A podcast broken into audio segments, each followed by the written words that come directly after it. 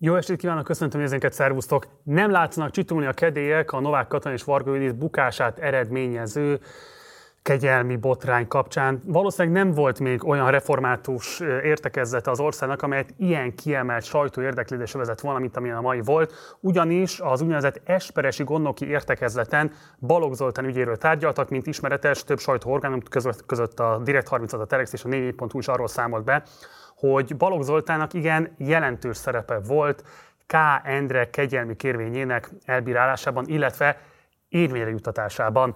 Tegnap Balogh aztán levélben fordult egyházának presbitereihez és lelkipásztoraihoz, amelyben így fogalmazott, idézem őt, a kérvényt nem én nyújtottam be, és nem én terjesztettem fel. Arról viszont nem beszélt, hogy más szerepe volt-e bármilyen formában, esetleges lobbizás formájában azért, hogy K. Endre ugye egyáltalában érdemben elbírálás alá kerüljön. Hogy milyen típusú felelőssége van Balogh Zoltának az egész történetben, az Pető Péterrel, a 24 pontú főszerkesztőjével, illetve Stumpf Andrással, a válaszolnál munkatársával fogjuk majd megvitatni, de nem csak ők érkeznek ma, hanem itt lesz velünk Urfi Péter, a 444.hu újságírója is, aki talán a legszakavatottabb sajtómunkatárs, aki az egyház visel dolgaival foglalkozott az elmúlt években. Mielőtt azonban érkeznek ők ide a stúdióban, nézzünk meg egy rövid videó üzenetet, amelyet Balogh Zoltán adásunk előtt nagyjából egy órával tett közzé a YouTube-on, amelyben az ügyel kapcsolatos legfontosabb kommentárjait tárja elénk. Ebből az videóból egy részletet mutatunk most meg, amit a legérdekesebbnek találtunk. Ez következik most. Hangozzanak el a legfontosabb konkrétumok a vádakkal kapcsolatban. 2016-ban miniszterségem alatt a Bicskei Gyermekotthon főváros által korábban Bárci István díjjal jutalmazott igazgatója a szakterület felterjesztésére kapott kitüntetést az akkori köztársasági elnök által aláírva.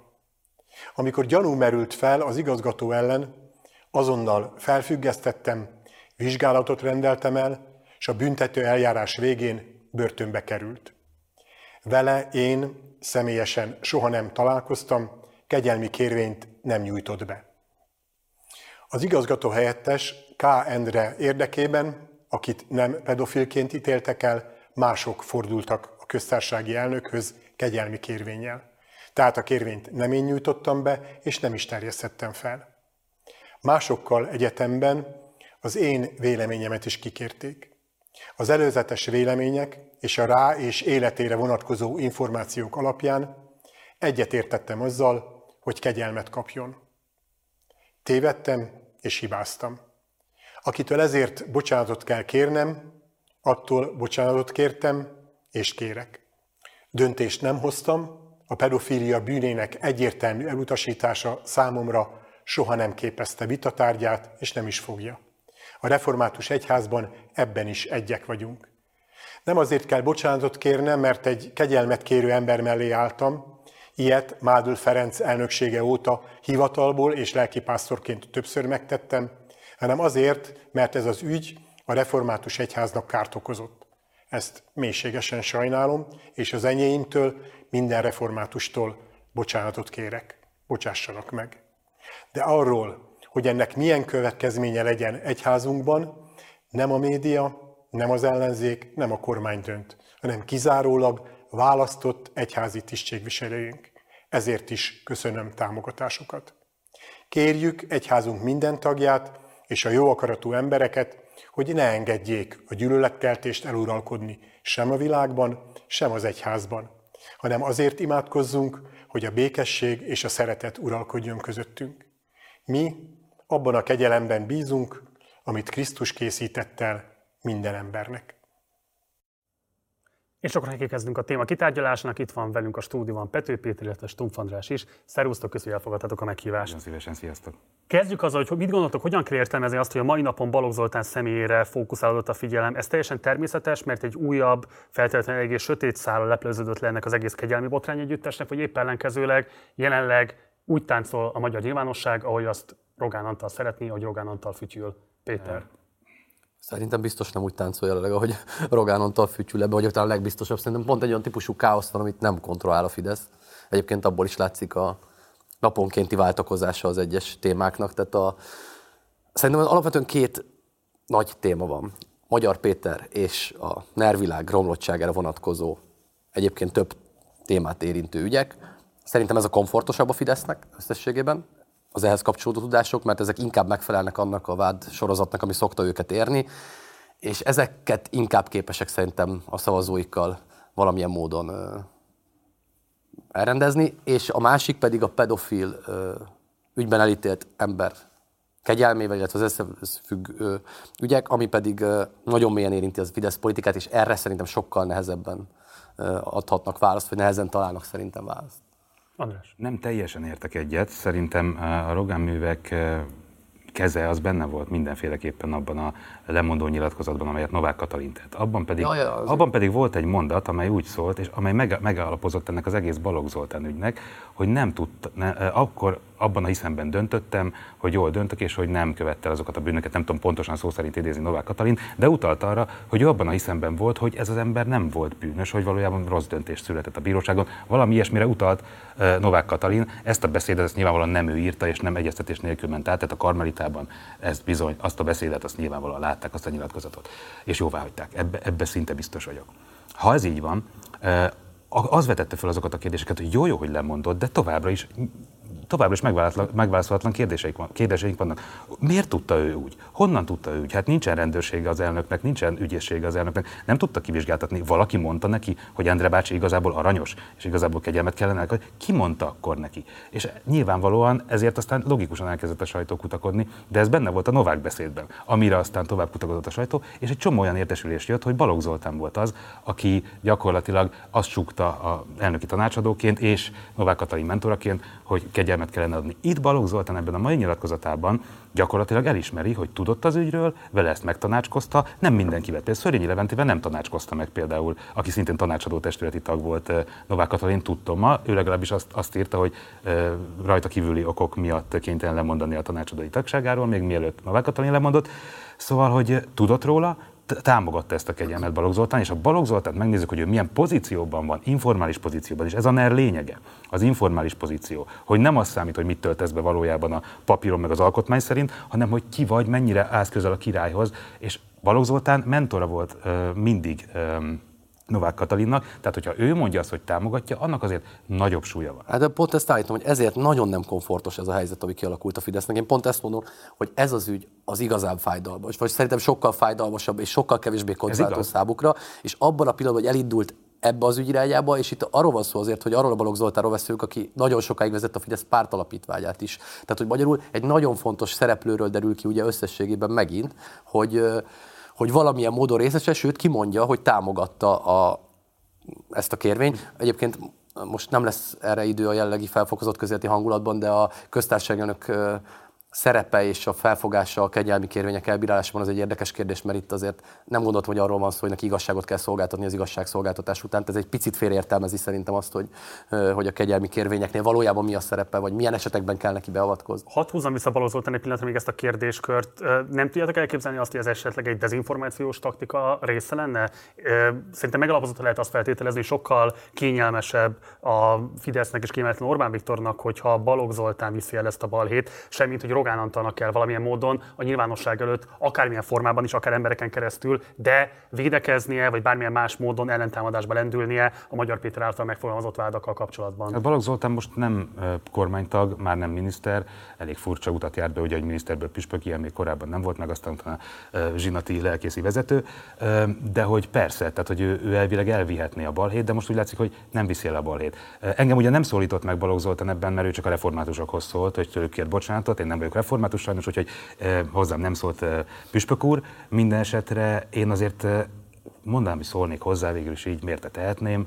Engem nagyon meglepett, hogy viselkedett, és nem is ez, hogy most a, a reformátusság, meg ezek a szövegek, hogy akkor a szeretet, meg nem tudom mi, mi legyen, meg ne hagyjuk, hogy a gyűlölet, hanem az, hogy a bajtársiasság, amely olyan fontos a Fideszben is. Elvileg egy olyan embert, emberistent imádnak ők, deklaratíve, aki még az ellenségeiért is meghalt, föláldozta magát. És közben azt kell látnom, hogy február 8-án, amikor Orbán Viktor bejelenti, megtette a bejelentését, és már lehetett tudni, hogy nagyon rezeg a, rezeg a léc, az az, hogy remeg a széke Novák Katalinnak, az a Balogh Zoltán, aki mentor a Novák Katalinnak, ugyanezen a napon kiírja, hogy hetekre egy elutazik és írni és olvasni fog, és elhagyja az országot is. Tehát, hogy nem az van, miközben tudotta a kérvényről, támogatta a kérvényt, nem az van, hogy kiáll, és a mentorátja mellett azt mondja, ide lőjetek, én a nagyfiú azt mondtam, hogy ezt támogassuk ezt a kérvényt. Nem, el akart, el is menekült. Ki elment ebből az országból, nem, hogy nem állt ki Novák Katalin mellett, hanem konkrétan elhúzott. Ez számomra egészen döbbenetes. Tehát még csak nem is az elnök azt, hogy szoknyája mögé, nem konkrétan a lelki gyakorlat paraványa mögé húzott. Ez, ez, ez, számomra, ez, ez számomra olyan, olyan, olyan emberi, uh, hogy is mondjam, mi ez gesztus, hogy na, csak nagyon túl csúnyát tudnék mondani, mint a partizán. Um, még a partizánban még, sem. Még, még a partizánban sem, így van. Tehát, hogy ez, ez engem, engem ez, ez meglepett, tehát, hogy ennyire, ne, ennyire nincsen uh, gerinc, hogy azt mondja, azt mondja hogy ide lőjetek. Gondoljatok bele szerkesztőségetekbe, hogyha ti hibáztok valamit, de egy másik kolléga nevével megy ki, mert ti javasoltatok egy mondatot valahova, vagy egy hírlevélbe, egy, egy cikket, amiről kiderül, hogy baromság, és elkezdik támadni azt a kollégát. Nem az első dolgotok azt mondani, hogy bocsi, ezt én javasoltam. De ez, ez a legalapabb emberi dolog. És itt ezt nem láttuk. Úgy hagyta cserben a, a mentorátját, aki államtitkár óta, sőt, még korábban óta a mentorátja, egészen a köztársasági elnöki székig, hogy, hogy ez döbbenet számomra. Igen, azt én már többször elmondtam ezekben a napokban, és ez szerintem egy nagyon fontos része a politikának, hogy a közéleti nyilvánosság minden részének ami politikál összefügg, és politikusok vannak benne, és Balogh Zoltán ebben az értelemben érdemes politikusként értelmezni az ő befolyás alapján, hogy objektív ára a felelősségnek nincs, tehát nincs kiírva politika piacra, hogy hat szavazatot kell fizetni, lemondással kell fizetni bizonyos tettekért. Ez úgy van, hogy a választópolgárok és a politikai pártok, amelyek csatornázzák ezeket a ügyeket, ők képesek eldöntetni a szereplőkkel, hogy milyen felelősséget kell viselni a tettekért. Tehát magyarul a nagy nyomás Novák Katalinon, a választópolgárok általános elégedetlensége, hogy egy tabunak számító széles társadalmi konszenzus szerint tabunak számító ügyben valaki kegyelmet kaphat, és az ezzel járó politikai költség szavazatok elvesztésének veszélye együtt jelentette azt, hogy neki le kellett mondani. És ebben az esetben is az történik, hogy a szereplők nem szeretnék kifizetni, vagy a lehető legalacsonyabb árat szeretnék kifizetni a hibáikért, tévedéseikért, bűneikért, és ezt próbálják alacsony tartani. És azt látjuk most ezekben a napokban, és én azért állítom, hogy ezen a héten van nagyon régen látott módon kevéssé Fidesz kontroll a magyar politikai napirend, olyan típusú káosz van, és olyan típusú felelősségek áthaigálása egyik oldalról a másikra, hogy a Balogh Zoltán, de holnap már nem tudjuk megint mi fog kiderülni. Reggel még Tiborc István volt napirenden bizonyos értelemben, ugye Magyar Péter éppen vele foglalkozott a Grogána. Tehát, hogy ez egy nagyon nehézen kiszámítható, olyan típusú káosz a Fidesznek, amit a Fidesz nem szeret. Ezzel sem értek teljesen egyet. Szerintem azért Orbán Viktor azzal, hogy múlt héten kiállt és megmondta, hogy akkor zéró tolerancia, stb. Meg, le, meg, meg gyakorlatilag a kesztyűbábja, hogy lerázta magáról, és azt mondta, hogy nekem ez semmi közöm. A saját arcát akarta védeni, mint mindig, hiszen az ő arca a brand, az az, az egész NER. Tehát amíg az nem sérül, addig Igen. nincsen gond. Gyorsan közbelépett a, a király, az alattvalók hülyeségeket csináltak, ez zavarta őket, rendet rakott, stb. A lényeg az, hogy a, hogy a tábornak meglegyen ez a, ez, a, ez a hatás, és ez a hatás szerintem meg van. Innentől az, hogy azok a kérdések, ezek jogos kérdések, amelyeket felteszünk, abszolút, hogy hogy is volt, ki mondta, ki javasolta, ki terjesztette fel, stb. Ja, egyébként Balogh Zoltán olyanokat cáfolt itt, amit senki nem állított róla, csak ennyit még azért szerettem volna hozzátenni, de hogy, ami mindig beszédes ilyen ügyekben, de de szerintem alapvetően ott azért a miniszterelnök kezelte ezt, hogy ő maga ne sérüljön a dologban. Innentől kezdve ez egy ilyen általános botrány szintjére szerintem, szerintem le, le, le ez, nagyon, ez nagyon érdekes kérdés. Szerintem nem vagyok benne biztos, hogy a miniszterelnök kezelte, abban egyetértek, hogy mi a cél vele. Tehát é, szerintem igen, igen. a Fidesz a szokásos mintázatot követi az ilyen ügyekben, izolálni a problémát a miniszterelnöktől, azért, amit az András mondott, az ő kell sérülésmentesen tartani, a többi kárt kifizetik a, akik arra járnak éppen, vagy akikhez oda van labda, a felelősséglabda, ahogy mondtuk, mert egy a fontos, a miniszterelnök egyben tudja tartani azt a szükséges közönséget, ami választás megnyeréséhez kell. Nagyon érdekes, amit mondasz egyébként. Szerintem is felfokozottabb várakozások vannak bizonyos ellenzéki nyilvánosságokban a ügy következményével kapcsolatban. Nyilvánvalóan alapvetően politikai tábor méreteket nem változtat meg. Jelenleg az, hogy kit akarja. Tudjuk azóta, hogy megállapodott az ellenzék a fővárosba? Nem azért nem tudjuk, mert megállapodott, vagy mert változtak a viszonyok, csak mert kitakarták egy időre a politikai napirendből ezeket a kérdéseket, de nagyon erősen takarták ki, az hozzátartozik. Tehát szerintem azért politikai hatása tud lenni érdemben, méghozzá úgy, hogy a Fidesz széléről képes lefejteni, demobilizálni azokat a szavazókat, akik szédelegnek a szélén, tehát olykor Fideszesnek, olykor bizonytalannak mondják magukat. Az ellenzéknek pedig az a hatása, szerintem arról van hogy új szavazókat tud jelenleg érdemben szerezni, viszont azokat, akik egy időre megutálták, apatikusak voltak, inkább menjenek ezek is, azok is ide, azokat ugye újra képes mobilizálni, tehát szerintem az önkormányzati választásra ennek mérhető hatás van abban az értem, hogy a nagyvárosi esélyeit az ellenzéknek ez javítja. Tehát Budapesten Karácsony Gergelynek én biztos vagyok, ma kevesebb problémája van, mint tíz nappal ezelőtt volt.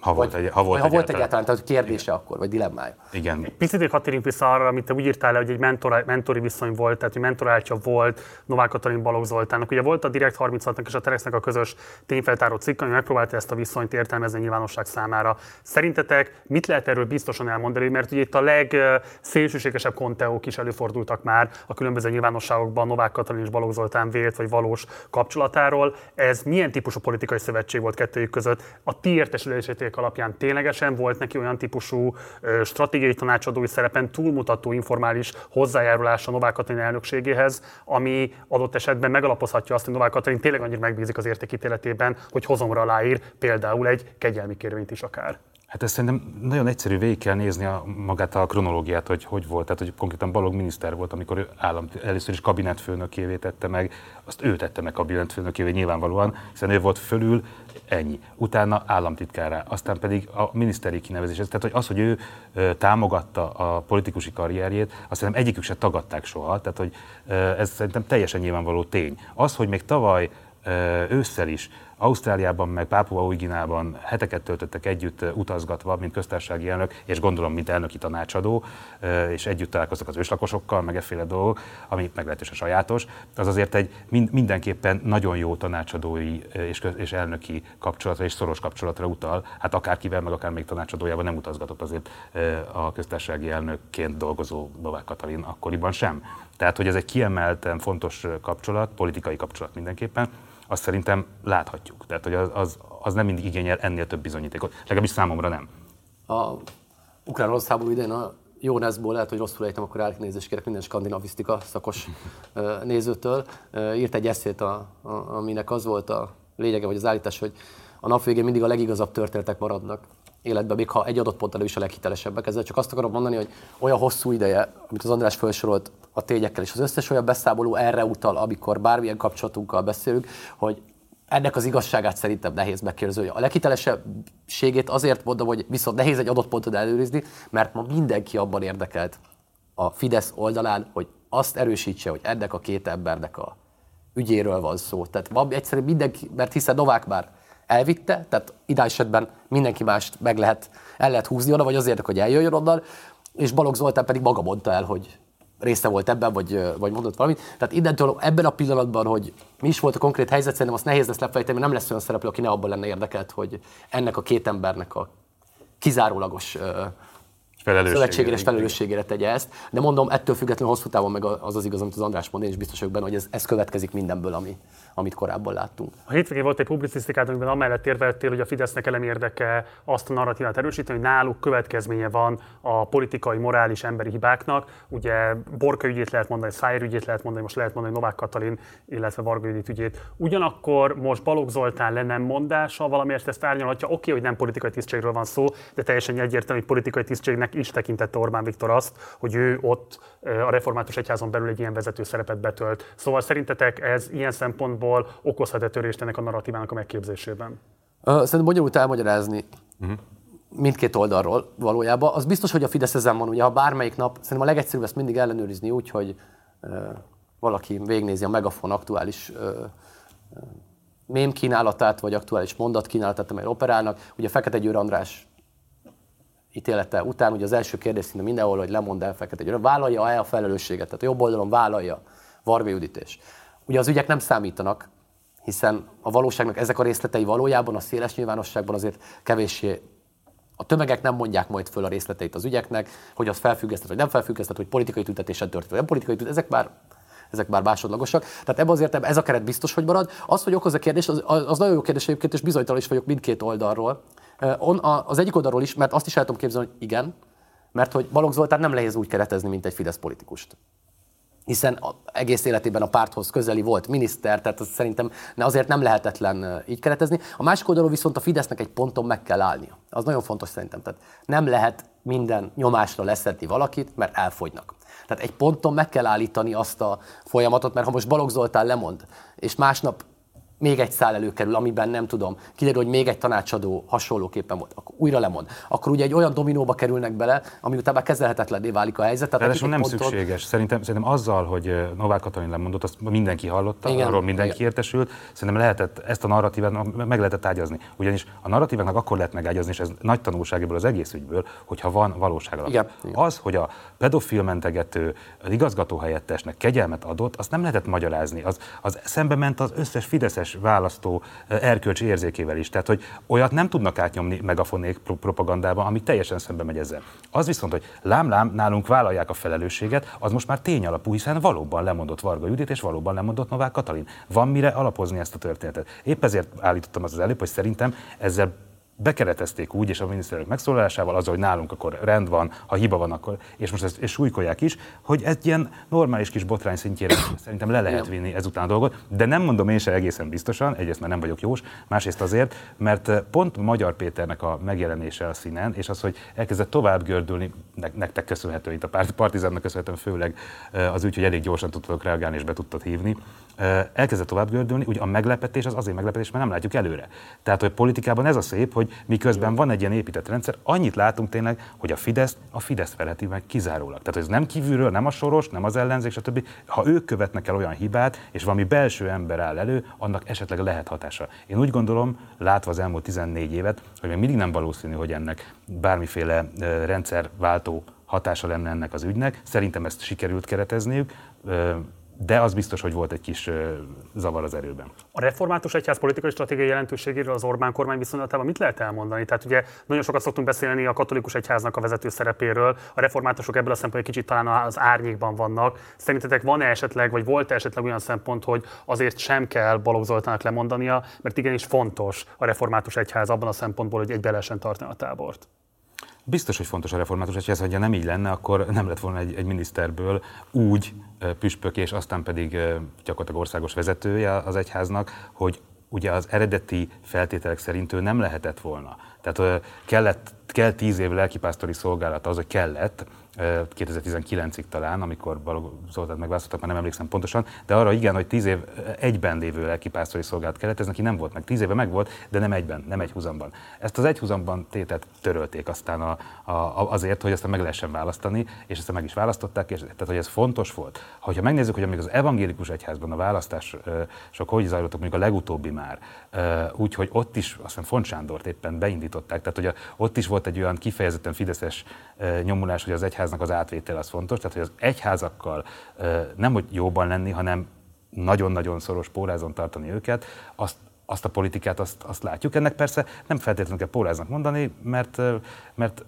úgy végül is az egyház fiak döntenek úgy, hogy nekik megéri most megtartani Balogh Zoltán, nekik megéri ez a, ez a fajta kapcsolat a magyar állammal és a kormányjal, hiszen egyébként egy csomó minden van, és egyébként nem is kell feltétlenül utálni őket ezért, mert mondjuk helyi szinten, vidéken, stb., hogy tényleg a templom tud működni, hogy van arra fejlesztési forrás, hogy tudnak közösséget építeni, ezek bizony fontos szempontok is tudnak lenni ott helyben. Tehát nekik ezeket is, tehát hogy mondom, nem, nem úgy kell elképzelni, hogy vannak az, az egyháziak, akik az ördögök, és így ezek valós reális szempontok. Uh, nyilván kicsit csapda helyzet, nem is kicsit, nagyon csapda a. Nagyon csapda helyzet, és akartam párhuzamnak mondani pont azokat, amit a Fidesz is előhozza.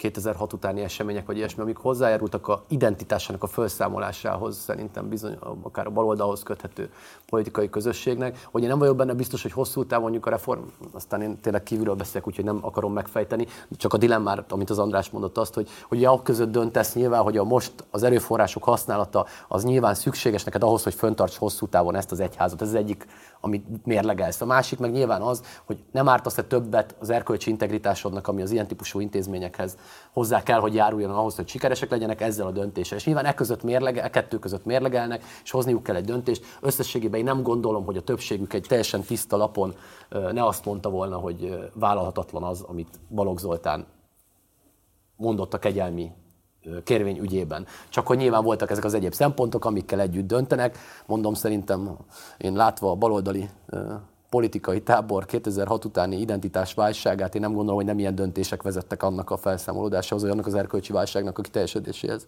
Ugye Magyar Péter megszólásaiból azt is lehet látni, hogy nem csak azt tud belső morgolódásokat előidézni, hogyha azt látják, hogy valaki indokolatlanul gazdagszik és nagyobb hatalmat kap, mint amit esetlegesen a politikai felelősség vállalása megengedne neki, hanem bizony az is, hogy viszont másoknak meg aránytalanul sokat kell szerepelniük a nyilvánosságban, égetniük magát, magukat azért, hogy egy-két ember vagy egy-két érdekkör gyarapodni tudjon. A ti megítélésetek szerint viszont az, hogyha Balogh Zoltán most nem mondott le, és ilyen szempontból kivonta magát ez alól a felelősségvállalás alól, ez is erősíthet ilyen típusú belső morgolódást. Esetleg van is arról tudásotok, hogy akár a Novák kabinetben, akár az egykori Varga Judit kabinetben lehetnek olyanok, akik azt mondják, hogy na jó van, ez volt a vörös vonal, hogyha nekünk egyébként most lejtőn vagyunk és csúszunk el kifele a rendszerből, de te pedig kapaszkodsz két kézzel abban, amit megszereztél, miközben ugyanúgy saras vagy ebben, mint mi magunk, ez lehet az ő belső narratívájuk, mm. akkor lehet, hogy ez fogja őket átlökni abba, hogy megszólaljanak? Szerintem nem.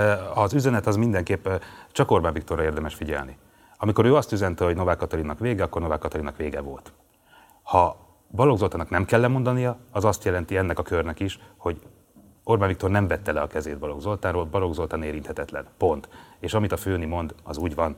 Tehát, hogy szerintem önmagában nincsen itt palatafordalom, mindenki tudja az erőviszonyokat, ez ebben a körben is. Az, hogy ez a belső, eh, hogy mondjam, ezek az érzéseik ezeknek az embereknek, hogy fel vannak háborodva, az tény. De hogy befogják a szájukat, eh, az is tény, hogyha azt látják, hogy most ez az irány, ezt kell szeretni. Hiszen ezt egyébként Magyar Péter is teljesen jól elmondta ebben a stúdióban, hogy eh, kifelé semmit befele lehet morgolódni, meg lehet kritikai észrevételeket tenni, hogy állítása szerint ő is tette ezt mindig Gulyás Gergelyéknél e, bulikon, stb., de, de kifelé nincs beszéd. És szerintem ez várható itt is, hogyha, hogy mindenki úgy fogja ezt levenni, hogy jó, akkor, akkor Balogh Zoltán marad, és ő akkor jó ember. Ennyi kiegészítés csak, hogy egyébként maga Balogh Zoltán az üzenetében azt mondta, hogy jelezték számára, hogy vizsgálja felül a közéleti szerepét, és ezt meg is fogja tenni. Így szólt az ígéret, hogy ezt milyen formában fogja megtenni, az egyelőre még a jövő zenéje.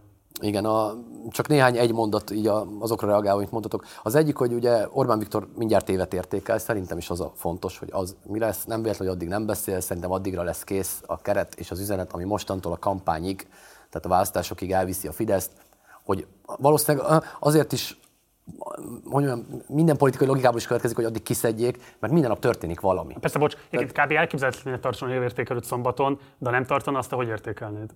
azt elképzelhetetlenek tartom. Olyan nincs. Ott nincs, Olyan az nincs. kizárt. Tehát az... Hogy, hogy valami teljesen üres valamit mond, azt el tudom képzelni, hogy, hogyha nem futnak be véletlenül, de be fognak futni a mérések. Tehát, hogy pontosan fogja tudni, hogy kinek beszél, mit akar mondani, hogyan fogja a sajátjait feltüzelni és egyben tartani. Tehát, hogy hát, ha valamiben nagyon profi az ember, ebben az. Tehát, hogy profi a mögötte levő rogánstáb is, bejönnek a mérések, ki fogják találni, hogy mi az üzenet, úgyhogy fog, fog beszédet tartani. Engem sokkal jobban érdekel az, amit egyébként, vagy lehet, hogy műsorottan nem tudom megkérdezni, mert jönnek a következő vendégek, hogy mi lesz pénteken, hogy hogy, hogy szerepelnek majd az influencerek politikai, gyakorlatilag politikai pódiumon, ha tetszik, hanem mégiscsak egy tüntetés élén.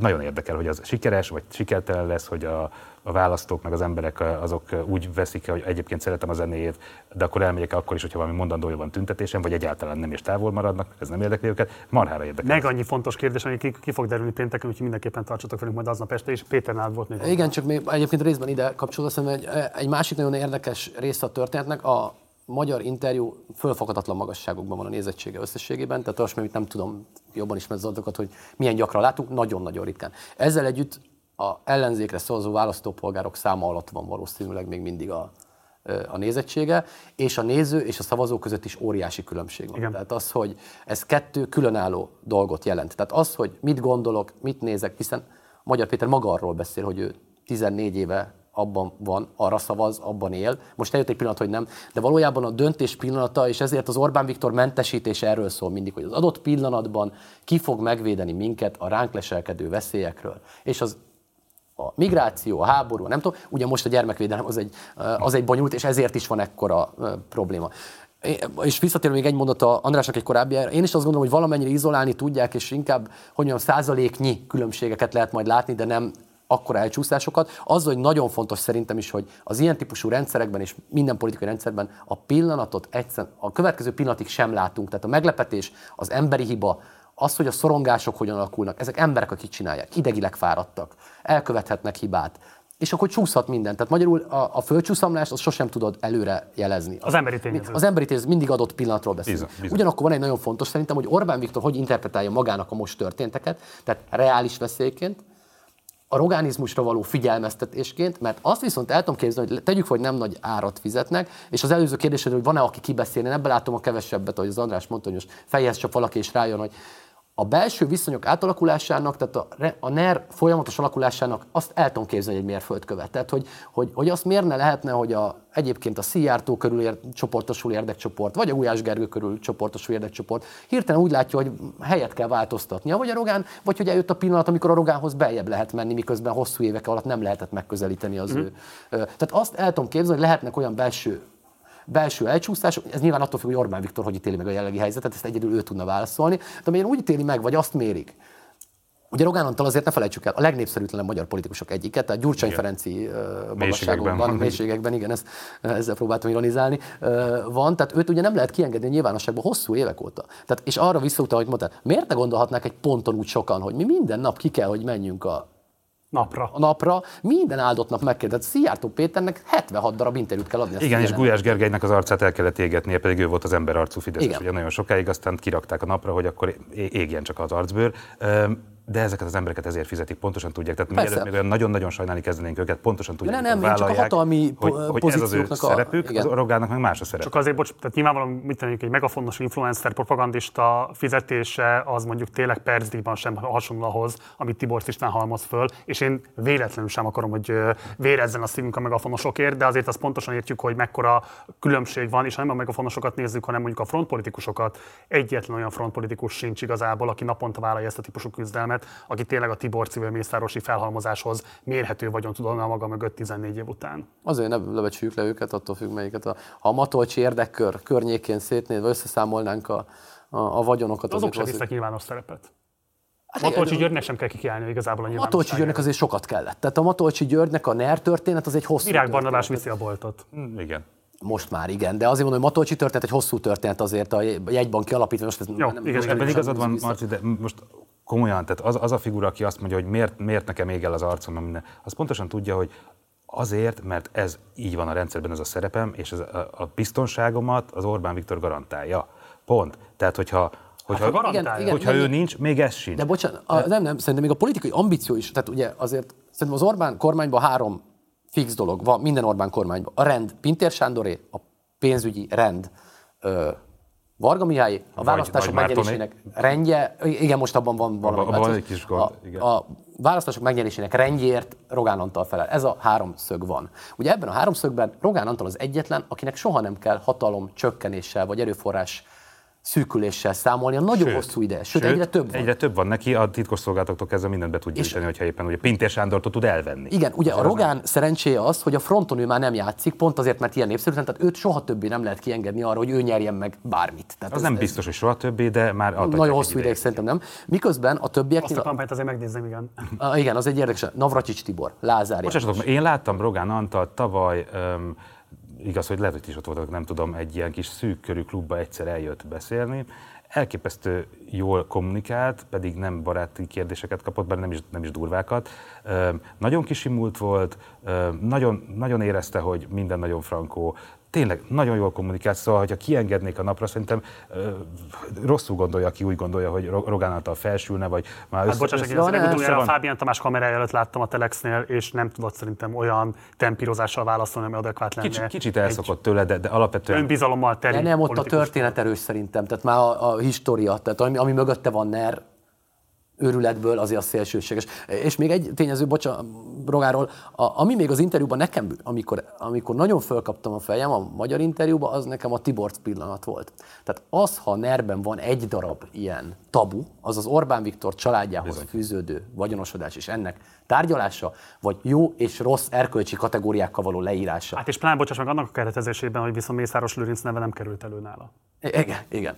Hát azért, mert válaszolmányt olvasott, és a Bód is ugye kigyűjtötte ezt a igen, öt, öt új igen, bizniszt, igen, hogy már kilép a Egy egyben egyébként egy jó olvasószemlét tartotta a számotokra. Igen, köszönjük is. Kérdezzek vissza egy pillanatra még ez a Rogán Antal szálhoz, mert ugye Magyar Péter nyíltan kritikusként lépett fel Rogán Antallal szemben. Szerintetek egyébként belül létezik-e olyan méretű szervezet, kritikus tömeg a Fideszen belül Rogánnal szemben, ami esetleg most bátorítást érezhet ezzel kapcsolatban, adott esetben egyébként támogathatja magyar törekvéseit? Hát ugye a Fidesz szervezett tömegét Orbán Viktornak hívják. Tehát ugye ez az, azért, tehát, hogy, tehát amíg Or plusz... Egy jó klik, akkor így mondom. Igen, de a jó, ugye az van, az a, ez azt üzenné, mintha lenne egy jó, meg egy tehát hogy mintha Rogán Antal nélkül lenne a többi. De ez egy tévedés. Tehát Rogán Antal nyeri meg a többinek. Most ez nyilván elnagyolva. De hogy magyarul a Rogán építette ki, ő vezetésével működtettetik azt a hatalomgyárat, az a török Gábori kifejezés, amit én nagyon szeretek, nagyon jó írja le szerintem a, a logikáját ennek, amivel a többiek egyébként megszerzik a hatalmi pozíciókat. Tehát mondom, én Erre utaltam, hogy, hogy ő, őtől jön a Della. Igen, de pont a főszerkesztő helyettesed, Bita Dániel utalt arra rendkívüli három harmadon, amiket hallgassanak meg a nézők, hogyha mi nem tették volna meg, szóval arra utalt, hogy ugye Rogán Antalnak azért van egy nagyon fontos versenyre mindenkivel szemben, hogy őt magát egyébként kimért meg vajon. Tehát Rogán Antal mindenkit megmér, és mindenkiről tudja ezeket az információkat, de valóban van olyan erőközpont, ami azzal is rendelkezik információval, vagy arról, hogy maga Rogán Antal alapvetően kitettség, tehertétel, vagy még erőforrás inkább a Fidesz. Én erre utaltam, hogy ez egy érdekes kérdés, hogy Orbán Viktor hogy ítéli meg. Én ebben nem tartom teljesen kizártnak. Attól függ nyilván, megint mondom, hogy holnap mit beszélnénk ugyanebben a stúdióban, ha ugyanitt találkoznak, holnap lehet, hogy megint más, de hogy én azt nem tartom kizártnak, hogy esetleg bizonyos belső hatalmi csoport, ugye a Fidesz az Orbán Viktor alatti világban azért nagy hatalmi csoportok közötti vetélkedés is. Hogy ezekben egyébként kinyit olyan eltolódásokat, amit mi nem is látunk egyébként, vagy esetleg nem is érzékelünk, azt én nem tartom teljesen kizártnak. De Igen, ez, ez, ez a B-jóslás kategória egyelőre, tehát hogy nem tudom mennyire követtétek, de az első pillanatokban egy csomó olyan volt, még nem hajlottam rá, de logikusnak tűnt, egy csomó összeesküvés elmélet előjött, amikor kidurrant ez a dolog, ugye, hogy Novák Katalin ugye nem írta alá a Lázárnak a kastély törvényét, a Lázár az biztos ettől nem boldog, sőt vissza Igen. is szólt. Na, akkor ki lehet mögött nyilván a Lázár. Aztán kiderült, hogy rohadtul nem. Hozzánk is megjött a szerkesztőségbe az a, az e-mail, ami végül, amit végül is a hírportálként működő 444 gyorsabban észrevett és kirakott arról, hogy miféle döntés született, milyen kegyelmi döntés van. Tehát nem volt ilyen összeesküvés az, az egész történet mögött, de mégis ugye ez a Fideszen belüli harcok jelentek meg egy csomó embernek a lelki szemmei előtt, hiszen ezek valóban léteznek, és most lehet, hogy, hogy van bennük, de ezekben, ezeket Orbán Viktor egyébként szereti. Tehát az, hogy harcoljanak csak egymással, a lényeg, hogy ő döntse el, hogy ki nyert. A végén ő mondja ki, hogy te vagy a nyertes, mert téged bízak meg miniszter. Ennyi, ennyi a lényeg. Én másik értem ez a kérdés, hogy Magyar Péter nagyon tudatosan úgy próbálta narrálni az egész történetet, hogy van a rogáni hatalomgyár, és van mellett Orbán Viktor. Most nyilván ez nem két külön entitás, ezek igen szoros szimbiózisban vannak egymással. De egy pillanatra tegyük fel azt a kérdést, hogy Előállhat egyébként az a helyzet, hogy Orbán Viktor fogja ilyen szempontból ennek a hatalomgyárnak? Előállhat-e az a helyzet, hogy nyilvánvalóan nem tud mindenre ráhatással bírni, nem fogja ő az összes kommunikációs üzenetet egyesével szelektálni és jóvá hagyni. Kell, hogy valamifajta bizalom működjön kettőjük között, és ez a 14 év alatt előállított olyan helyzeteket, hogy nem biztos, hogy minden Orbán Viktor ízlésének maximálisan megfelel, és egy ponton lehet, hogy túlcsordul hát akkor kirúgja. a Akkor kirúgja. El... Ki tudja rúgni, ez nem egy csereszabatos pozíció. Ne hülyeskedjünk már, hát Simicska Lajos ki tudta hm. Rúgni, aki, aki Igen, abszolút vitt az egész, gazd, az érintetlen, az egész gazdasági hátországának a kulcsa nála volt. Mindenről ő, ő döntött már, és hát már Orbán Viktor idegesítő Pénzes persét lehet bármikor találni, hatalomgyárat vezető. De, Simicska Lajos, bocsáss meg, Simicska Lajos nem, nem egyszerűen pénzes, nem, nem Mészáros Lőrinc volt, meg nem Tibor Cistán, nem egyszerűen egy pénzes perse volt, hanem az egész rendszer felépítő, a gazdasági hátországi rendszer összerakója. Tehát teljesen más szinten volt Simicska Lajos, és még őtől is meg lehetett szabadulni. Nyilván Rogán Antal bizalmi pozícióban van, de úgy látszik ezzel a bizalommal nem élt eddig vissza. Megtehetné persze, amit egyébként Magyar Péter mondott neked, az azért az a része nekem nagyon érdekes volt, hogy persze azt méri amit, amit a, ezek azt mérik, amit a megrendelő kér. Tehát, hogy elvileg, elvileg Rogán Antal mutathatna olyan méréseket, amik egyébként azért olyanok, mert ő azt szeretné, hogy olyanok legyenek, és a saját politikai érdekeinek megfelelően meggyőző a miniszterelnököt is, mert minden, hogy most ezt kell lépni. Elvileg, elvileg rendelhetne ilyeneket és átverhetné a miniszterelnököt, de a miniszterelnök azért nem hülye, valószínűleg egy idő után átlátna azon, hogy bár, hogyha bárki átverni, és Rogán Antalnak miért érné meg? Ő nagyon jó pozícióban van, gyakorlatilag a hatalomgyár korlátlan uraként, akire még kampányidőszakban a miniszterelnök nem, hogy hallgat, hanem Rogán mondja meg, hogy mi a mondás, és a miniszterelnök az pedig katonásan végrehajtja a Rogánnak a gyakorlatilag utasítás, hogy ebből a pozícióból miért akarnak kiesni. Ez számára egy csodálatos pozíció. Magyarán nem él vissza a bizalommal, szerintem. Éppen ezért, mivel nem él vissza a bizalommal, és működik, és mindig kétharmad van, megy tovább a szekér. Kérdés engedjen, mert lehet, hogy ez egy antropológiai vita kettőnk között, de én azt gondolom, hogy menedzseri tudásokat a piacról sokkal könnyebb beszerezni. Nem könnyű, de meg lehet. Míg a politikai intuíciót, vagy valószínűleg Rogának a megkülönböztetett fegyvere ténye, vagy nem tudom, versenyelőnye másokkal szemben, az egy nagyon ritka termék az nem lehet ennyire csereszabatos, mint az, hogy valaki képes egyébként jó Excel táblákat és sok száz főt egyébként mozgatni és értelmes rendszerbe elhelyezni. Mi a, mit száfolsz ezzel? Csak? Hogy Rogán nem biztos, hogy olyan szempontból csereszabatos, mint ahogy mondjuk Simicska Lajos az volt végül. Ja, hogy, ja, hogy hát azért a Simicska történetről, ha olvasunk a korai Fideszről, a Simicskánál helyettesíthetetlenebb embert Abszolút. nem lehet elképzelni. Hát arról szól a nagy vita, hogy végül melyikük a nagyobb ha a korai fideszesekkel beszél az ember, vagy, a, vagy történetileg átnézzük, hogy melyikőjük a nagyobb, a Simicska vagy az Orbán. Tehát az, az egy olyan mértékű, szerintem inkább a mostani várakozásokat inkább nekem is ez van, hogy ezért viszi lejjebb, hiszen ha a Simicska Lajosnál nem érződött rendszer probléma, vagy a rendszernek nem volt olyan megingása, ami az egész létét fenyegette volna, azokkal a tőkékkel, amik Simicska Lajosnál voltak, információ, vagyon, kapcsolatok, tehát minden. Az, az szerintem pont ezért van, hogy, hogy most valójában ahhoz képest ez egy nagyon minimális kitettség összességében. Rogán Antat konkrétan elég leváltani. Neki van egy pozíciója, ő neki rendesen a... hivatalos pozíja van, őt egyszerűen ki lehet rúgni. A miniszterelnöknek minden joga megvan hozzá. Tehát, hogy azért... Igen, de ott az van szerintem a Rogánnak még egy mondat, bocs, hogy a... Kicsit hogy... bonyolultabb volt a Simicskát eltávolítani. Igen, és itt, és itt szerintem az van, hogy a, a, Rogán pozíciónak biztonságát szerintem az nagyon erősen meghatározó, hogy nincs politikai ambíciója abban az értelemben, hogy biztosan nem akar miniszterelnök lenni. Rogán Antal ambíciója az pénzügyi és befolyás. Hát tudományos szem feltállóról beszélünk, azért azt hallgassuk. Igen, igen, igen, igen, lehet, hogy még tudományos céljai vannak, így van, hogy a kiteljesedjen és esetleg a... Minél több találmányt és szabadalmat Na de hogy az összes többi politikus, akiről beszéltünk, és útközben Orbán versenyeztette, elejtette, ezek azért mind ambíciókkal, politikai ambíciókkal, tehát magasabb pozícióba való törekvéssel állható politikusok. Or- Orbán utódnak gondolták a tükör előtt otthon magukat csöndbe szépen este, mikor így belenéztek, hogy azért milyen jól, jól mutatna a fejemben a korona. Tehát megfordult a fejükben. Míg Rogán Antonnak láthatóan nem. Nem, igen. Mit gondoltok az ellenzéki követelésekről? Főként azért kérdezem ezt, mert ugye most úgy tűnik, hogy a közvetlen elnökválasztás lesz a legerőteljesebb közös állítása az ellenzéknek. Ezt ugye a DK dobta be, de igazából a Momentum sem zárkozott el ezelől. Szerintetek ez tud-e egy olyan tematizáló, mobilizáló, erővel bíró kísérlet lenni, követelés lenni az ellenzék részéről, amely adekvát ebben a válságban, amit most a Fidesz oldalán előállítottak? Szerintem ez mellé, mellé megy, mellé beszélés és lényegtelen. Tehát, hogy nyilvánvaló, hogy egy kétharmad idején teljesen mindegy, hogy mit, mit követel ilyen szempontból az ellenzék, hogy így változtassák meg az alkotmányt, azt pont úgy fogják megváltoztatni, ahogy az Orbán Viktor érdeke. Mindenki tudja mai, tehát 2026-ig pontosan tudjuk a politikai berendezkedést, tudjuk, hogy gyakorlatilag teljhatalomban bármit meg lehet csinálni, alkotmányt lehet módosítani, egyedül a Fidesznek, egyedül Orbán Viktornak. Ilyenkor ilyen ötletekkel bejönni, hát nem tudom, hogy a, max a saját szavazóknak a lelkesítésére, meg összefogására lehet jó, hogyha bemutatnak egy olyan, egy olyan figurát, akiben az egész ellenzék meg tud egyezni, hogy na ő lenne nagyon jó. Tehát valójában, hogyha megnézzük az erőforrásokat, meg a kampánytechnikákat, a közvetlen elnök választáson is véletlenül a Fideszes jelölt győzne országosan. Tehát, Szerinted, hogy... bocs, lépéskényszer volt-e mögött, és egy fajta ötlettelenség eredményezte ezt, vagy pont az, hogy egyébként ugye ez már 2022-es kampányuknak is pontosabban a programjuknak a része volt ez a típusú ajánlás. Tehát e, ebben akartak következetességet mutatni, tehát mi állhat a mögött, hogy pont ezzel álltak elő, hiszen annyi minden másra is előállhattak volna. Hát ezt tőlük kell megkérdezni, ezt tényleg nem tudom.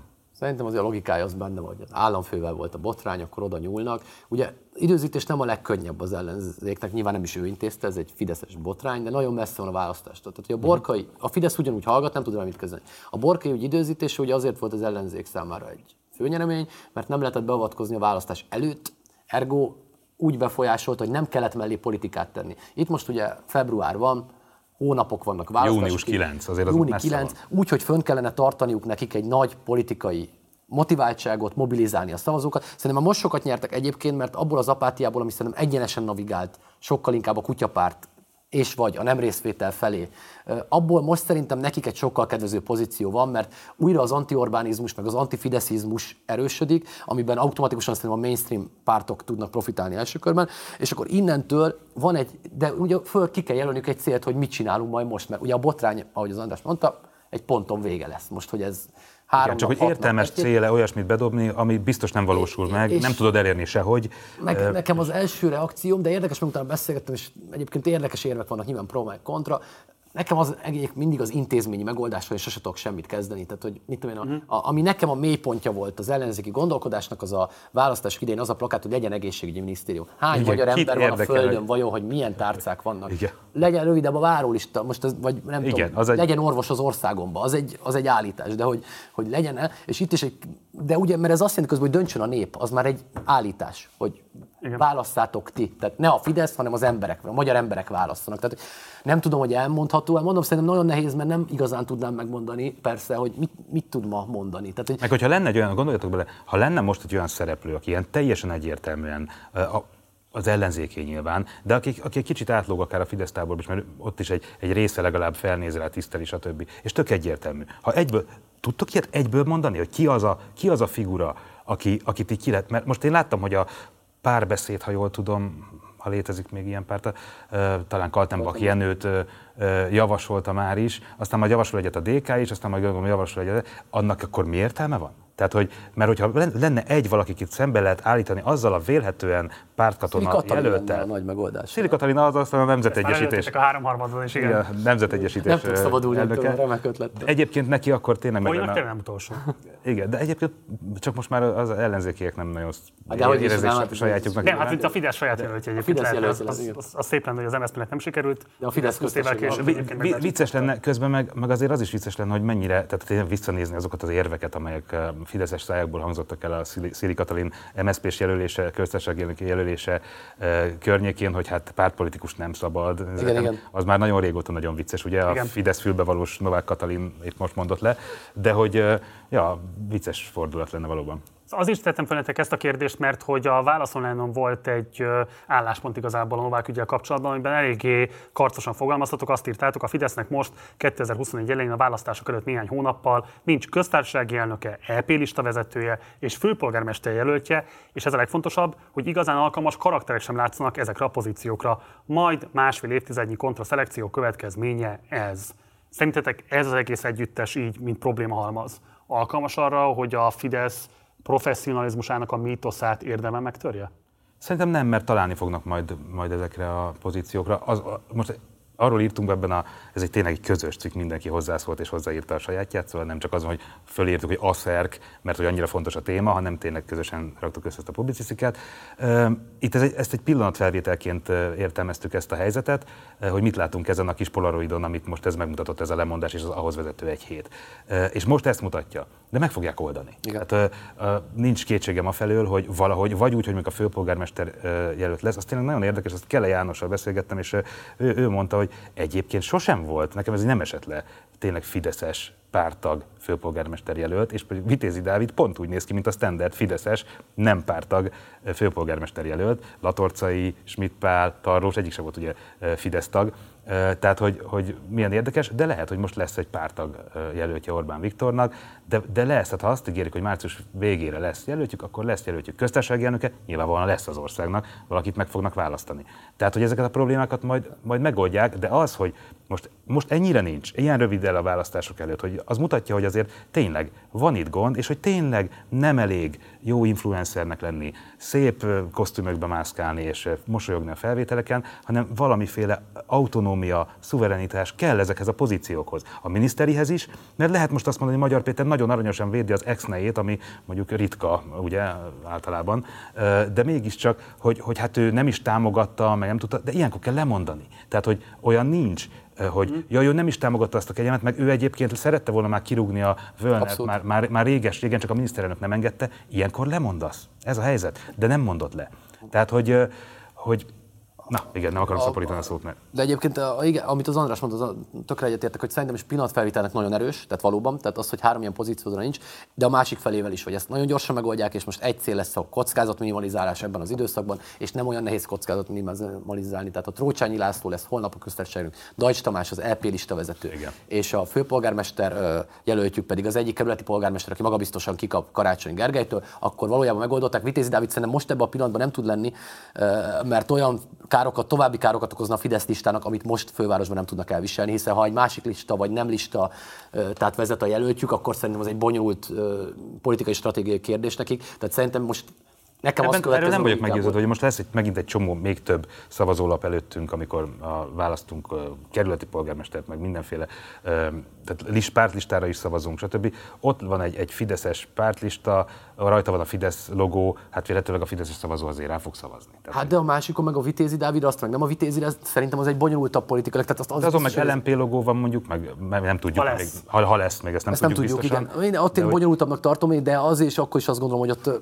mindegy, hogy melyik a döntés egyébként, amit az András mellett vagy amit én, ez igazából szintén egy perc, és, és ugyanaz a helyzet fog előállni, ami eddig, tehát Fideszes lesz a legtöbb mandátum az EP-ben, Fideszes lesz a köztársasági elnök, és Karácsony Gergely lesz Budapest főpolgármestere. Tehát ugyanaz a képlet lesz, hogy most nem volt veszteség benne plusz. Igen. Fiúk, köszönöm mindkettőnek, hogy bejöttetek. A nézőinknek, hallgatóinknak ajánljuk a rendkívüli háromharmadot, ami tegnap került ki. Pénteken jön a következő. Meg, pénteken jön a következő, illetve valóban Stumpf Andrásnak volt Makele Jánossal egy a kegyelmi kérvényügyhöz nem kapcsolódó, egyébként izgalmas politikai interjúja, úgyhogy azt is érdemes elolvasni. Köszönjük, hogy itt voltatok, gyertek máskor is. Jövünk.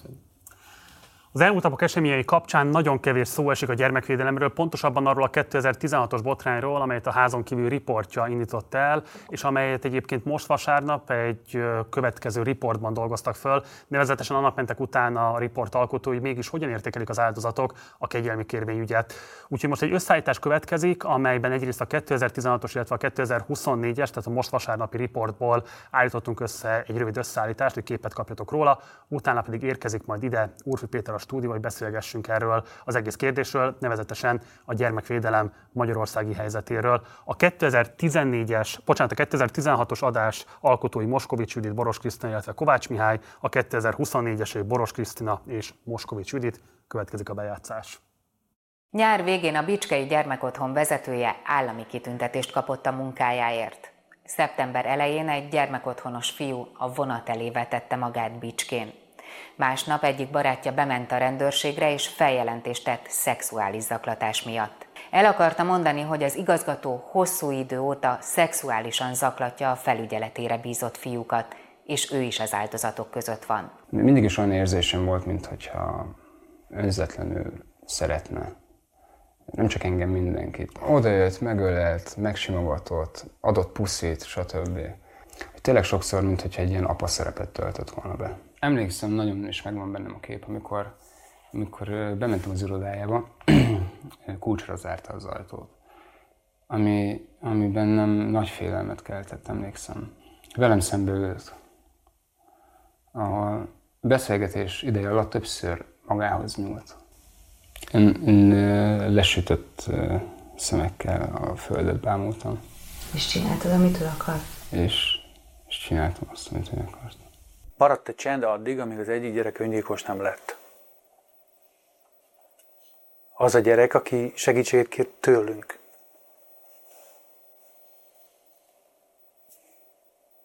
Kiment. Az állomásra. A vonat elé.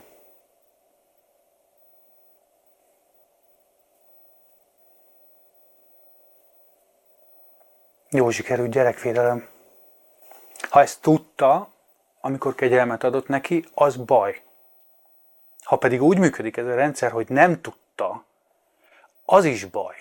Akkor, akkor mi van? Amikor megláttam azt, hogy a többi mellékbüntetését is törölték, na nekem akkor, akkor gurult el a gyógyszerem. Én, az, én, én azt mondtam, hogy én most oda megyek, bekopogtatok, ahova be kell, és megkérdezem, hogy ezt hogy képzeltétek. Be, de nincs hova bekopogtatni. Az áldozatoknak sincs. Azt meg pláne ne gondolja senki, hogy közel nyolc év után nekem megint jó ideülni kamera elé és beszélni az életem egy olyan részéről, ami, ami nagyon megviselő. Ahogy a bejátszás elején említettem, a, az összeállítást a házon kívül riportjaiból készítettük. És folytatjuk a téma kitárgyalását. Itt velem Úrfi Péter, a 4.hu újságírója. Szervusz, köszönöm, hogy elfogadtad meghívásunkat.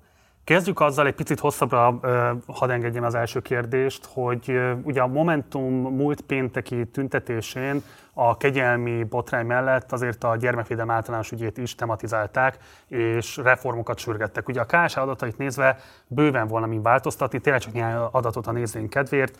2021. december 31-én 110.750 gyereket tartottak nyilván veszélyeztetettként, és 27.229 gyerek volt védelembe véve.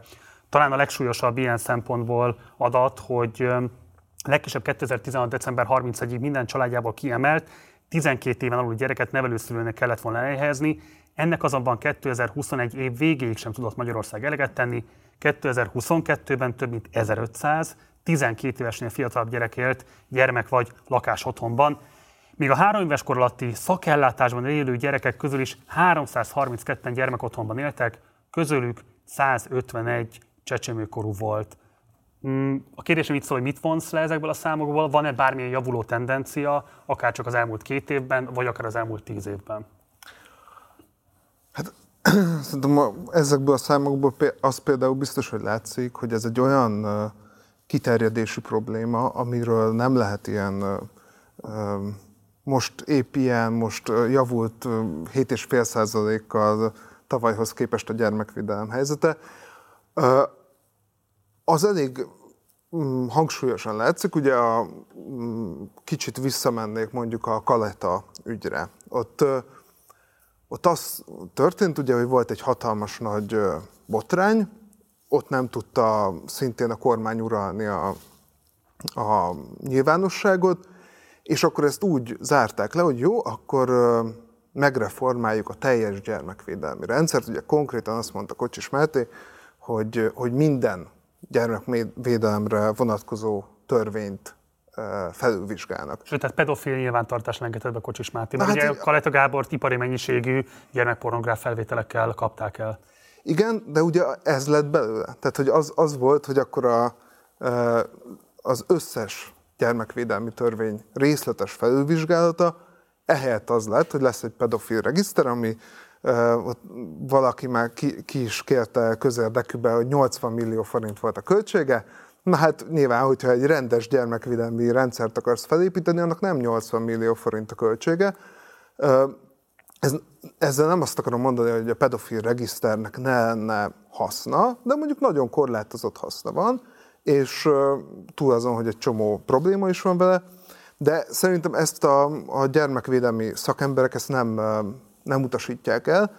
Azt viszont, hogy csak ez a, a reform valósult meg, az nyilván azt jelzi, hogy itt nem, nem az volt a szándék, hogy itt legyen valamilyen valódi változás, hanem az, hogy üljön el ez a botrány. És most megint egy olyan ponton vagyunk, ahol lehetne ö, valamit csinálni, megint van egy elemi szintű társadalmi felháborodás, megint ö, ö, megszólalnak ezek a gyermekvédő szervezetek, ugye nagyon érzékeny helyzetben vannak, mert hát simán ugye rájuk uszítják a, a propagandagépezetet, hogyha bármi rosszat mondanak, de mégis kommunikálnak, és, és hát én, én ugye nem vagyok egy gyerekvédelmi szakember, tehát nem fogom megmondani, hogy miket kéne csinálni, de hogy mondjuk olyan dolgokat kéne elképzelni, hogy, hogy mondjuk vannak nagyon részletesen kidolgozott ezek, mint például a Lanzarote eh, egyezmény, ahhoz mondjuk csatlakozni kéne, ami, ahol egy nagy, az egy hosszú dokumentum, és ott elég jó eh, nemzetközileg elfogadott gyakorlatok vannak, hogy a, hogyan lehetne a gyerekeket védeni. Világos, hogy teljesen rendszer szinten kéne kezelni a kérdést, és rendszer szintű átalakításokról kellene beszélni, de mégis, hogyha be kéne azonosítanod egy-két pontját a gyermekvédelmi rendszer egészének, az is ugye nagy kérdés, hogy ez alatt mit értünk, de hogy mi az, ami szerinted a leginkább és a leggyorsabban reformra szorulna? A gyermek otthonban élők helyzetét kellene elsősorban rendezni, a veszélyeztetett státuszú, de szülőknél lévő gyerekekét kellene rendezni, a közoktatásra kéne általában kezdeni valamit, vagy szóval tehát hol azonosított be a legsúlyosabb probléma gócot, ami nem tűr halasztást, hogy kezelésre kerüljön?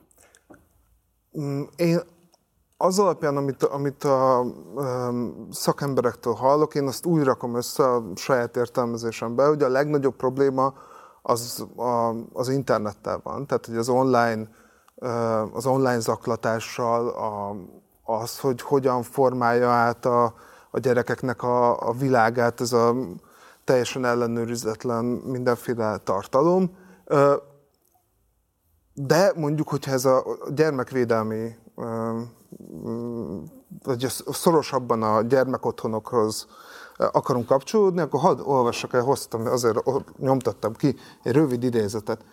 Azt mondja, a szexuális erőszak áldozatává vált gyerekekkel az esetek több mint 90%-ában olyan személy él vissza, akivel a gyerek bizalmi viszonyban áll. Az állami gondoskodásban élő gyerekek esetében gyakran felmerül, hogy másodrendű állampolgárként kezeli őket a rendszer. Hátrányt szenvednek az oktatásban, a tehetséggondozásban, az életkezdési lehetőségekben, és általában ezek a problémák láthatatlanok a társadalom többi tagja számára. Na most ez a úgynevezett gyermekjogi jelentésből van, amit a Hintalovon csinál minden évben, és ez nem idei, ez nem tavalyi, ez 2017-es.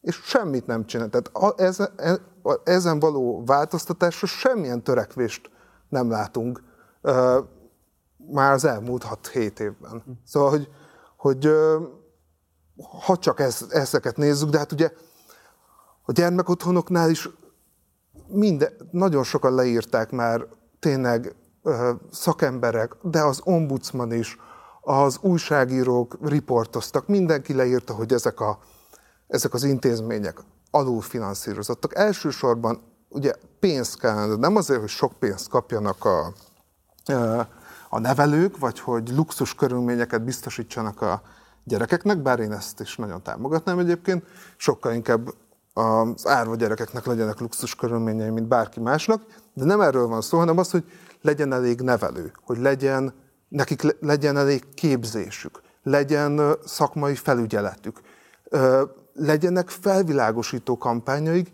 és tehát, hogy akár arról, és például itt, itt már nagyon közel vagyunk itt a K. Endre ügyéhez, hogy, hogy milyen jogaik vannak, kihez kell fordulniuk, hogyha jelenteni akarnak egy visszaélést, akkor azt hogyan tudják megtenni?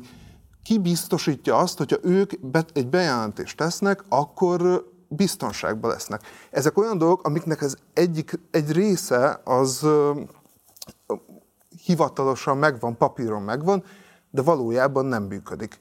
És azért nem működik, mert nincsen rá pénz. Szerintem, hogy mondjam, nem akarok most itt lélegeztetőgépre átszámolni, de hogy azért ezek, ezek olyan problémák, amik 80 millió forintnál sokkal több pénzbe kerülnek, de azért ki lehetne köhögni, hogyha ezt És a társadalmi hasznosságokról például is beszélünk, mert az, az fölmérhetetlen. Egy kicsit nem tudom, mennyire látsz rá a gyermekjogi civil koalíciónak az ajánlásaira, pontosabban arra, hogy amikor az elhíresült Kalete után volt ez a listázásos javaslat, akkor ők komplett javaslatcsomagot fogalmaztak meg azzal vonatkozóan, miket kéne csinálni. Itt volt a felvilágosító kampányoktól kezdve az áldozatsegítésen át, az elkövetők önkéntes orvosi és egyéb terápiás gyógyítását szorgalmazó javaslatokon keresztül tényleg nagyon sok minden. A te legjobb tudomásod szerint ezzel történt bármi kormányzati szinten? Nem.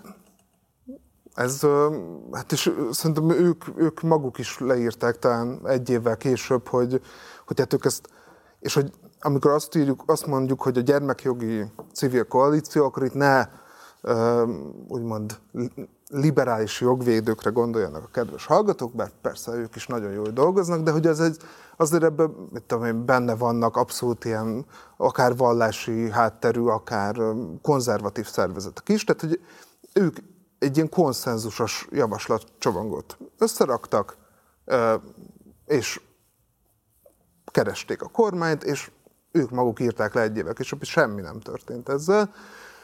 Én azt hiszem, hogy voltak valamilyen ilyen egyeztetés, vagy az egyeztetés arról, hogy majd legyen egyeztetés, de hogy ebből nem valósult meg semmi. Ugye úgy is konferáltam fel a műsor elején a te nevedet, hogy te voltál az, és te vagy az, aki igazából a magyar sajtóban, a magyar katolikus egyházon belüli gyermekmolesztálás érintettekről legátfogóbban tudósítottál a nyilvánosság számára. Ezért egyébként minden elismerés megérdemel, vagy megérdemelsz. A, amit akarok kérdezni, hogy a te legjobb tudomásod szerint volt-e valaha a katolikus egyházon belül olyan típusú molesztálással kapcsolatos eltusolási kísérlet, mint amit most hát ugye Balogh Zoltának az önbevallomása alapján is lehet tudni, hogy ő azért igenis lobbizott K. Endre ügyében. Tehát, hogy tudsz-e arról esetleg, hogy bármilyen vezető a katolikus egyházban fontos pozíciót betöltő figura hasonló típusú hírbe vagy gyanúba keveredett megalapozottan? Hát igen, ez, az, igen, én erről nagyon szép, hosszú cikkeket írtam az elmúlt pár évben.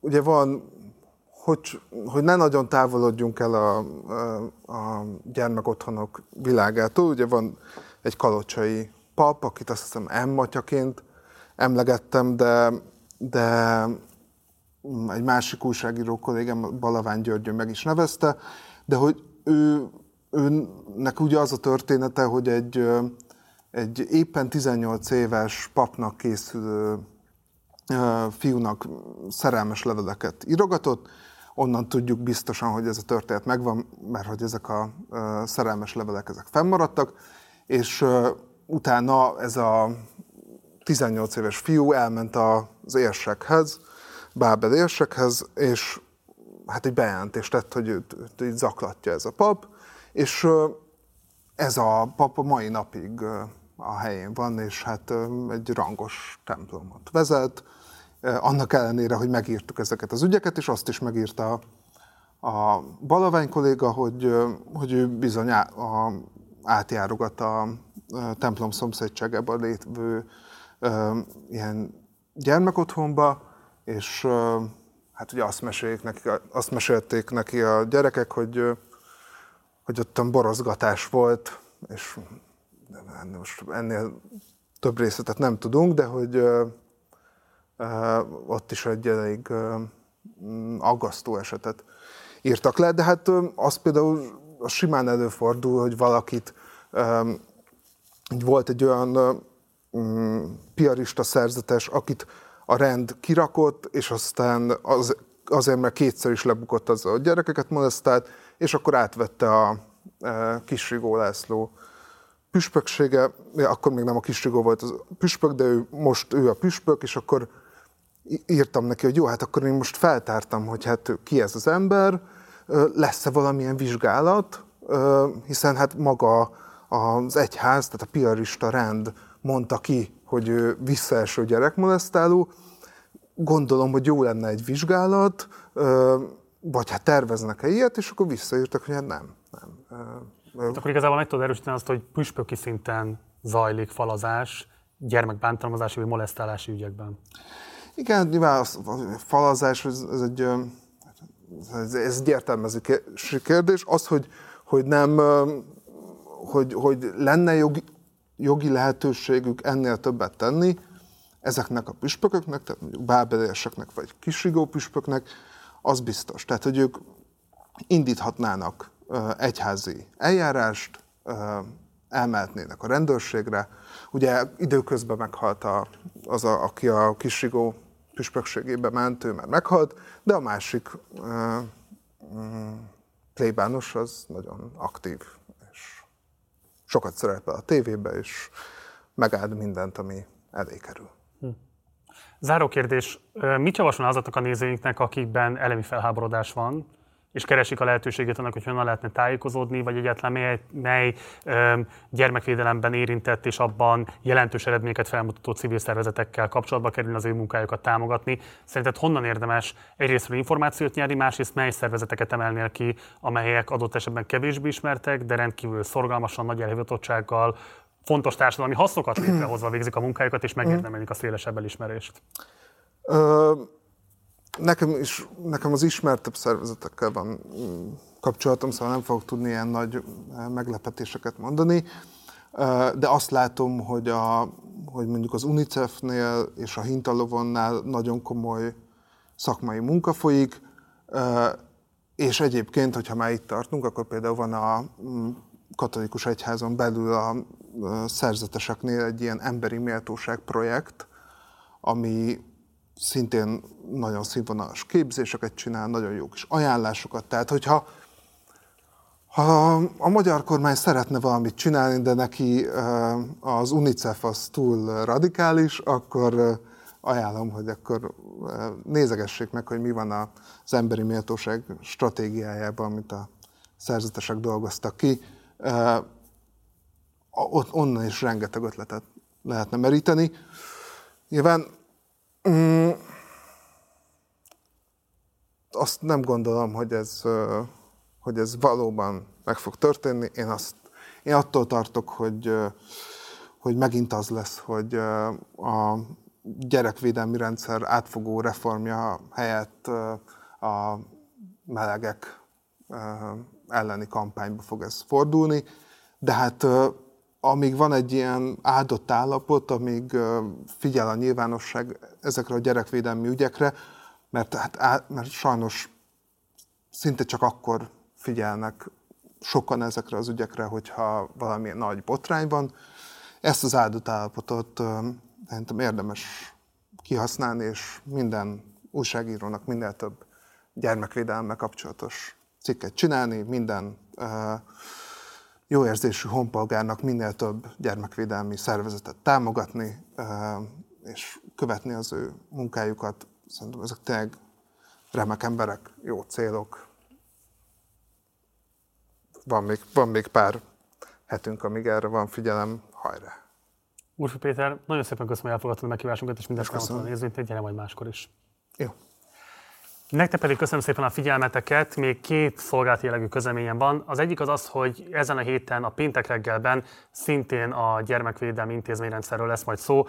A vendége lesz Szorács és kollégámnak Gyurkó Szilvia gyermekjogi szakértő, a Hintalovon Alapítvány igazgatója és alapítója, illetve Kusics Gábor gyermekvédelmi szakember, és a legfontosabb kérdése fognak foglalkozni, hogy miért van egyáltalán válságban a gyermekvédelmi rendszer, és miért szenvednek óriási kárt azok a gyerekek is, akiket nem ér olyan súlyú bántalmazás, mint a bicskei gyerekeket, de ettől még ők is bántalmazottak, ők is kárvalótja a rendszernek. Szóval péntek reggel, péntek reggel ahogy azt megszokhattátok, amíg nem iratkoztatok volna föl a hírhátterünkre, akkor mindenképpen tegyétek meg, a leírásban megtaláltok ehhez a linket.